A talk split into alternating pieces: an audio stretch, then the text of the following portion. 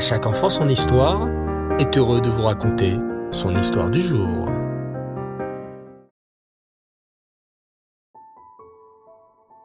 Et rêve les enfants, bonsoir, j'espère que vous allez tous bien. Baou Hachem.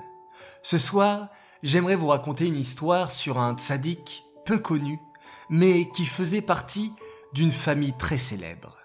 Cet immense tzaddik, dont nous célébrerons la ce Shabbat 16 Tammuz, s'appelait Chour. Tu as déjà entendu ce prénom? Peut-être que oui. Chour n'est pas un personnage de la Torah très connu, et pourtant il était très spécial, et fut le premier juif à mourir al-Kiddush Hashem pour le nom d'Hachem. Chour était le fils de Myriam. Oui les enfants, vous avez bien entendu. Chour était un immense tzaddik, le fils de Myriam, la sœur de Moshe Rabbeinu. Son papa s'appelait Kalev Ben Yefouné, un des douze explorateurs, et celui qui a dit du bien sur la terre d'Israël. Vous vous en souvenez? Chour est sorti d'Égypte avec tous les béné Israël, dirigé par Moshe Rabbeinu, qui était donc son tonton. Lorsque les béné Israël sont sortis d'Égypte, tous les peuples du monde entier avaient très peur des béné Israël. Oh, on ne peut pas les attaquer. Ce peuple est invincible. Leur Dieu est tout-puissant. Il leur a ouvert la mer. Il a décimé le peuple égyptien avec dix plaies terribles. Jamais nous n'oserons attaquer les béné Israël. Hélas, un seul peuple se décida à attaquer les béné Israël. Ce peuple était dirigé par le pire ennemi des béné Israël, Amalek. Le méchant Amalek entraîna toute son armée, les Amalécites, attaquer les béné Israël. Mais Moshe Rabbeinu rassura les béné Israël.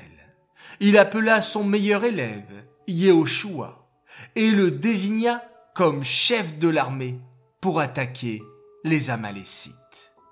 Les béné Israël se battirent courageusement contre les Amalécites, mais ils ne pouvaient pas gagner sans une tefila vers Hachem.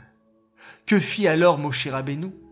Il leva ses mains vers le ciel pour prier Hachem et le supplier d'aider les béné Israël à vaincre les Amalécites. Chaque fois que Moshe Rabbeinu levait les mains, c'était les béné Israël qui gagnaient. Et lorsque Moshe Rabbeinu baissait ses mains, car elles étaient fatiguées, c'était les Amalécites qui gagnaient. C'est alors que deux hommes très courageux entourèrent Moshe Rabbeinu et l'aidèrent à garder les mains levées vers le ciel. Ces deux hommes n'étaient autres que Aaron le Kohen Gadol et Chour, le fils de Myriam. C'est grâce à Aaron et à Chour que Moshe Rabbeinu put garder les mains levées vers le ciel et que les béné Israël gagnèrent contre les Amalécites. Quelque temps plus tard, tu sais qu'il arriva le terrible épisode du veau d'or. C'est durant l'épisode du veau d'or que le courageux Chour mourut. Nous étions après Matan Torah, le don de la Torah au Arsinaï. Moshe Rabbeinu avertit les béné Israël. Je reviendrai dans quarante jours avec les louchot. Les béné Israël, impatients, comptèrent les jours. Mais ils se trompèrent dans leurs calculs, et au lieu de compter quarante jours, ils en comptèrent trente-neuf. C'est alors que les béné Israël, voyant que Moshe Rabbeinu ne descendait pas, furent pris de panique. Certains d'entre eux eurent alors la terrible idée de fabriquer un veau d'or, une idole pour remplacer Moshe Rabbeinu. En entendant cela, le courageux Chour, le fils de Myriam, se leva. Béné Israël, comment pouvez-vous imaginer une chose pareille? Fabriquer un veau d'or, fabriquer une idole, alors que nous venons d'apprendre qu'Hachem est notre seul Dieu. Vous ne pouvez pas faire une chose pareille. Moshe Rabbeinu est notre seul guide. On n'a pas le droit de construire un veau d'or. Arrêtez, arrêtez, s'il vous plaît. Hélas, certains des béné Israël devinrent fous en entendant ces paroles et jetèrent des pierres sur Hour qui mourut al Kiddush pour sanctifier le nom d'Hachem. En voyant cela, Hachem dit Je n'oublierai jamais le courage de Hour. Il a été prêt à affronter la foule des béné Israël et les a découragés de fabriquer le veau d'or.